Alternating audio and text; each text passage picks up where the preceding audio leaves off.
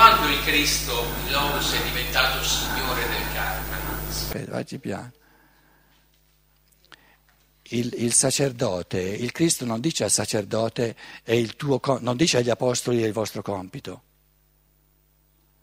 Il Cristo dice per gli esseri umani che non hanno ancora la forza morale di prendere su di sé, no?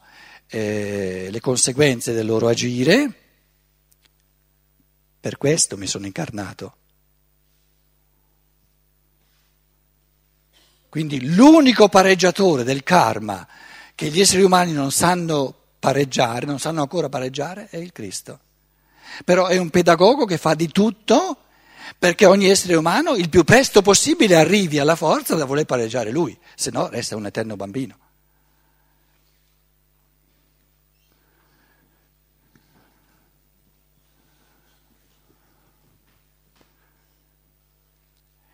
Si capisce il discorso o è troppo difficile o non è pulito? Sono cose, son cose fondamentali, però tu, tu che dicevi prima, là in rosso, no? Vedi che non c'è bisogno di essere antroposofi? Lo vedi? Le cose o, come dire... O le capisco e dico sì sì, eh, per forza deve essere così, oppure non le capisco, essere antroposofi o no non c'entra nulla.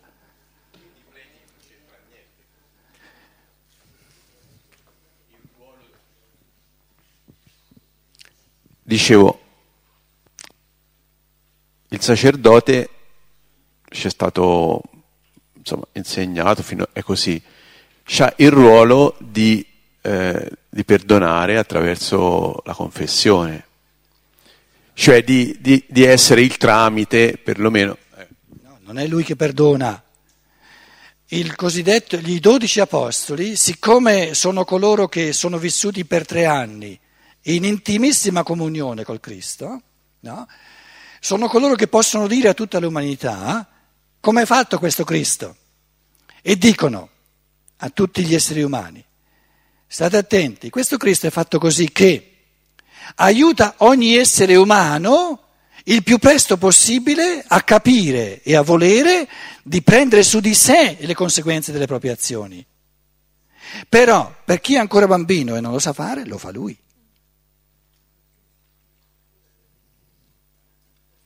Mi scusi? No, il Cristo, scusa. Sì, ma certo, tante cose non sono state capite. Io vi sto dicendo... ciò che c'è nei Vangeli, non ciò che la Chiesa Cattolica ne ha fatto. Mm. Lasciamo perdere la confessione come fatto culturale reale, sarebbe un discorso molto, ancora più complesso, ma non ci porta a nulla. È chiaro che dove ci sono esseri umani sorge il potere. Capito? Non è questo che ci interessa, ci interessa capire le cose. Ci interessa capire le cose. Se, se questo, questo, questo essere che violenta una donna pensa che sia possibile per violentare una donna, significa che il suo, la, la sua anima, no, è diventata moralmente molto peggiore. Perché è un insieme, questa io l'ho chiamata istintualità, ma l'istintualità è un'enorme omissione di pensieri di amore, un'enorme omissione di libertà, eccetera, eccetera, eccetera. Lui pensa che tutta questa omissione, questa carenza, questo buco enorme lo si possa perdonare con una confessione? Tutti i pensieri di libertà mancati, tutti i pensieri di amore mancati si possono pareggiare soltanto con altrettanti pensieri di amore e di libertà che adesso non mancano ma che ci si mettono, scusate. Un buco non si può perdonare, lo si può solo riempire. Una carenza enorme non si può perdonare. Si può soltanto dire, datti da fare per riempirla. Se non sei ancora capace ti riempie un altro, dai, ma è, però è, è un fare dell'altro, non è il tuo. E l'unica cosa è di, che tu smetti, eh, smetti al più presto di, di, di scaricare il barile all'altro e te lo prendi in mano tu. Ma è...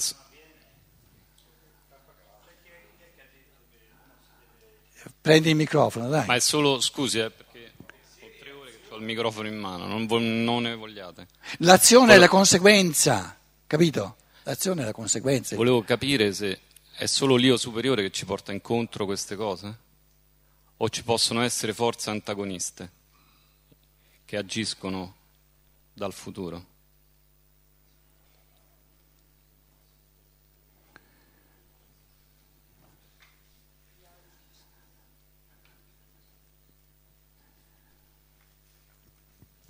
Sta attento. Portarmi incontro l'occasione di pareggiare l'egoismo con l'amore non può venire da esseri maligni. Da esseri maligni viene l'ispirazione che mi fa dire peste e corna di questa occasione. Quella è la forza dell'ostacolo, che vuole impedirmi di pareggiare.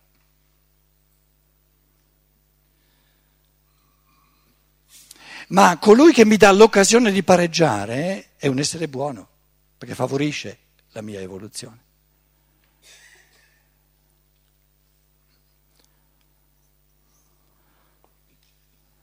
A proposito del perdono, le nostre riflessioni sarebbero le stesse se facessimo un discorso non di una dove singola sei? Dove violenza, sei? Dove sei? Sì. Non di una singola violenza, ma di violenze di massa, di violenze messe in atto come forma strutturata di dominio di un popolo su un altro popolo, di dominio no. economico, di dominio uh, razziale. No, no. E il nostro perdono sarebbe diverso? Sta attento. La massa, ciò che tu chiami la massa, è il risultato di enormi omissioni di tante individualità. Omettendo l'individuale da parte di tante individualità potenziali sorge la massa. Quindi la massa è una carenza di individualità che sarebbe stata possibile da parte di tanti individui. Quindi ogni fenomeno negativo va compreso in chiave di carenza del positivo.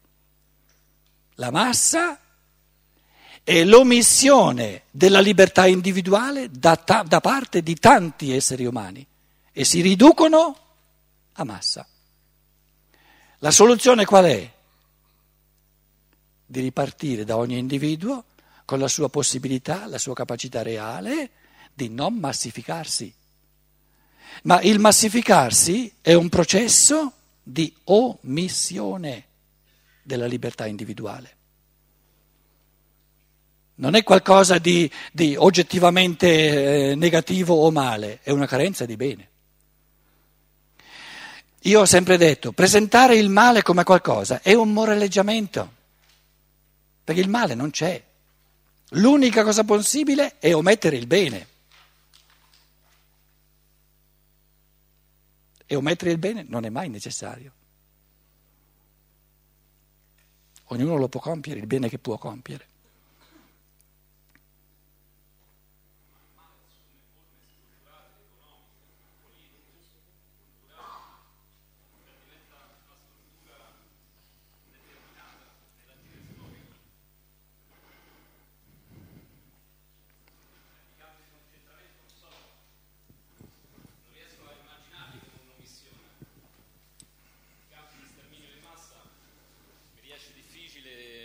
Immaginarli come un'omissione, cioè mi riesce difficile fare il passaggio da un piano individuale a un piano di massa, a un piano storico. La decisione di sterminare nei campi di concentramento cinquemila o diecimila persone, la decisione si rifà sempre a un individuo che decide. Ora, a me veniva di chiederti, cosa intendi tu per male? Cos'è il male? Prendiamo la bestialità pura, uso questa categoria, l'istintualità pura, che porta poi, se è presente in diverse persone, e poi le esse esse erano diverse persone, porta a questi fenomeni di male, Adesso io ti chiedo, la bestialità cos'è?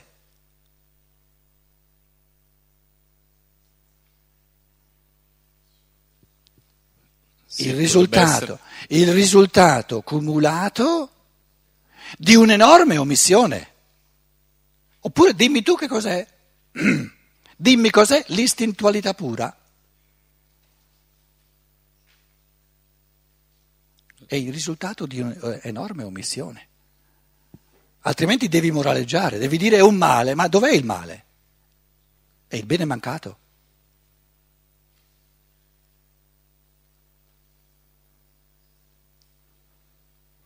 Perché capendo che è un bene mancato, allora capisco il bene che c'è da fare e mi metto. Perché mi dico, se io ometto, ometto, ometto, ometto, il risultato saranno i, i campi di concentramento. Però lo devo prendere all'origine, non alla fine quando non ci posso più fare niente. Perché quando la bestialità c'è, eh, non la puoi disfare eh, così. Devi chiederti com'è sorta. Ed è sorta per una serie, dato a una serie infinita di omissioni. Del non ist- è stato omesso il non istintuale, il libero, l'amore, pieno di libertà.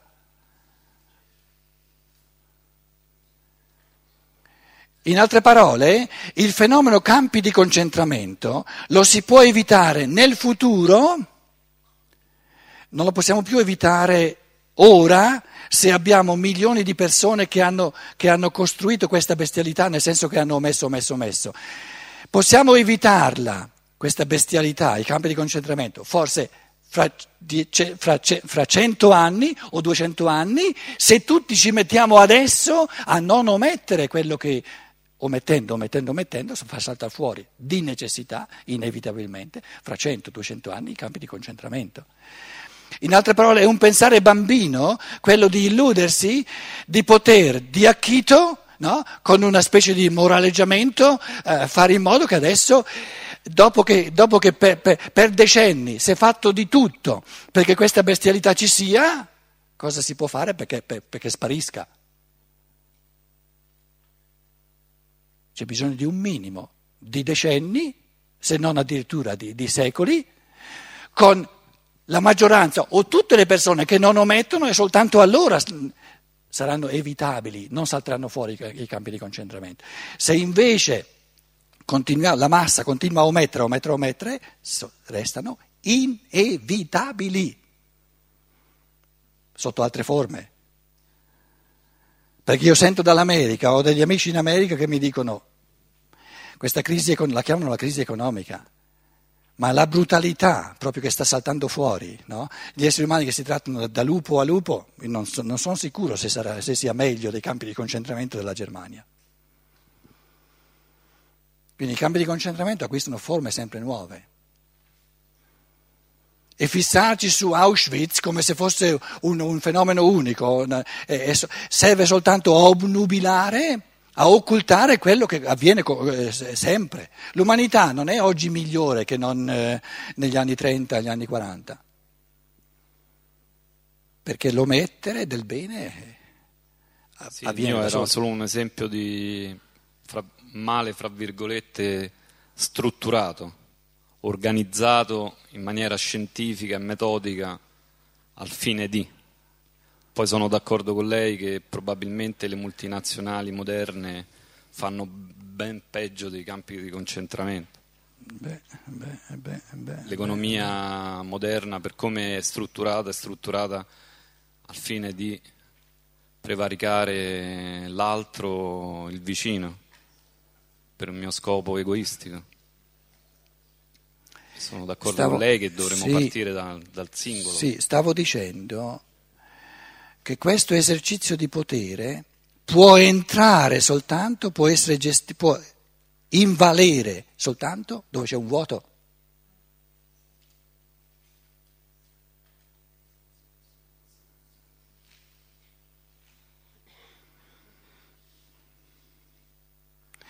Perché la persona libera, prendi Viktor Frankl, il fondatore della logoterapia, un austriaco, stato in campi di concentramento. No? Lui ha scritto un libro dicendo, io non ho mai vissuto una libertà così profonda come nel campo di concentramento.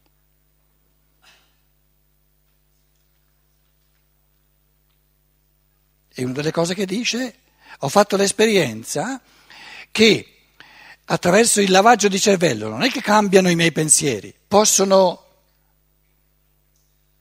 ausschalten, ehm, eliminare il mio pensiero, ma non lo possono cambiare, non, lo, non possono decidere quali pensieri io penso.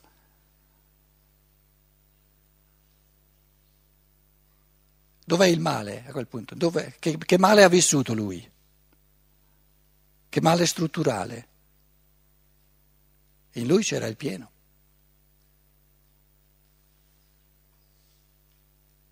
E questo che tu chiami il male ha evidenziato ancora di più la bontà di questa libertà, di questa esuberanza dello spirito.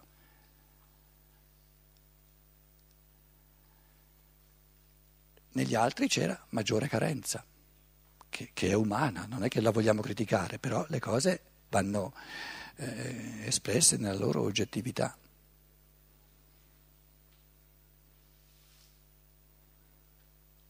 Uno potrebbe dire, ma andiamo un pochino più indietro, alla prima guerra mondiale. La prima guerra mondiale, adesso eh, sta uscendo anche in italiano, eh, ricatto, riscatto, ho proposto io come titolo, no? Sono conferenze di Steiner sulle, sulle cause della prima guerra mondiale, perché il nazismo, noi parliamo di, quando si parla di male strutturale eh, si riferisce al nazismo.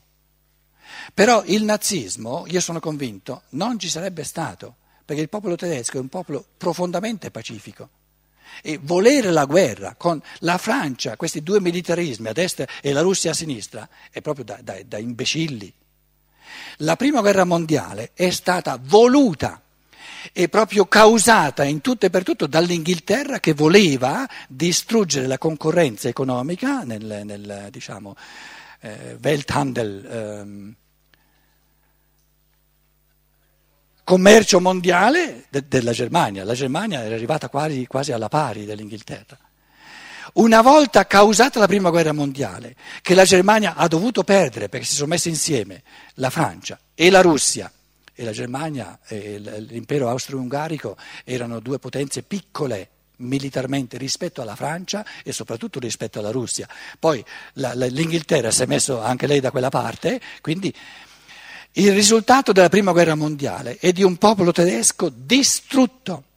La pace di Versailles, che poi eh, la pace per modo di dire, no? Il famoso economista John Maynard Keynes era presente ai trattativi di pace a Versailles, è scappato via inorridito perché diceva non ci sarà mai pace in Europa quando un popolo, diciamo della, della, del nerbo di un popolo tedesco viene così non soltanto umiliato ma distrutto, costretto per generazioni intere a pagare soltanto riparazioni, riparazioni, riparazioni. Quindi è da bambini voler capire eh, il, il nazismo tedesco e presentarlo addirittura come un male, senza ritornare almeno alla prima guerra mondiale con la domanda chi l'ha causata, chi l'ha voluta, la distruzione eh, eh, del popolo tedesco. E io dico, se supponiamo, faccio una, una ipotesi che non è reale, però serve per esprimere un pensiero, però adesso poi andiamo a mangiare, eh? Altrimenti mi, mi mettete in, in croce, mi mandate all'altro mondo. Io vi chiedo, se la distruzione, non soltanto l'umiliazione, ma la distruzione che, che è stata fatta col popolo tedesco, poi due guerre tra l'altro, poi anche la seconda, fosse stata fatta al popolo italiano, voi mi dite che il popolo italiano avrebbe reagito più gentilmente? Se lo avesse fatto è soltanto perché ha meno forza, e anche meno forza morale, del popolo tedesco. Con questo io non voglio dire che giustifico il nazionalismo, però dobbiamo avere veramente anche la, diciamo, il coraggio e anche l'onestà di andare alle cause.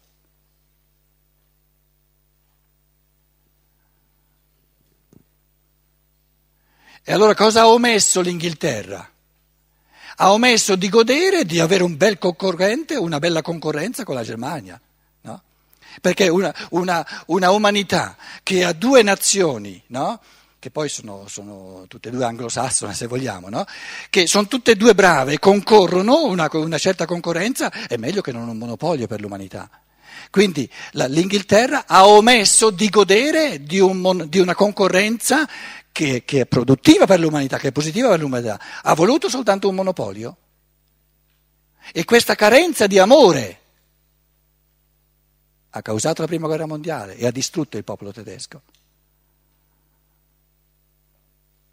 E verrà il tempo in cui il popolo inglese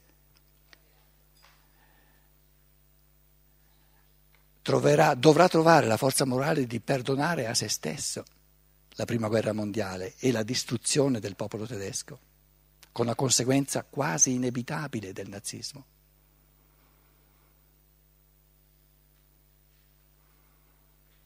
E uno dei motivi per cui Steiner tiene queste conferenze, e sono contento che Maria Nieddu, l'editrice, eh, lo, lo mette in primo piano questo testo, sono conferenze ma di una, di una forza, cita giornali, cita fonti, quello che avveniva in, in, in Russia, quello che avveniva su, nel Balcani, quello che avveniva in Italia, in Germania, in Francia, eccetera, eccetera, eccetera, per, per proprio un'orchestrazione dove ti dimostra, ma in un modo così assoluto, così apodittico, la prima guerra mondiale è avvenuta perché l'Inghilterra l'ha voluta e ha voluto distruggere la Germania.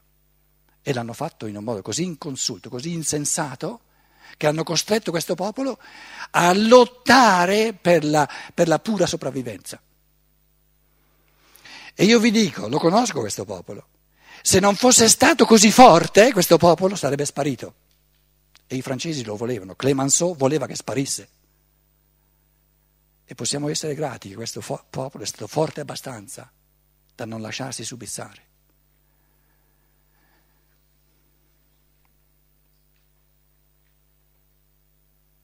Buon appetito.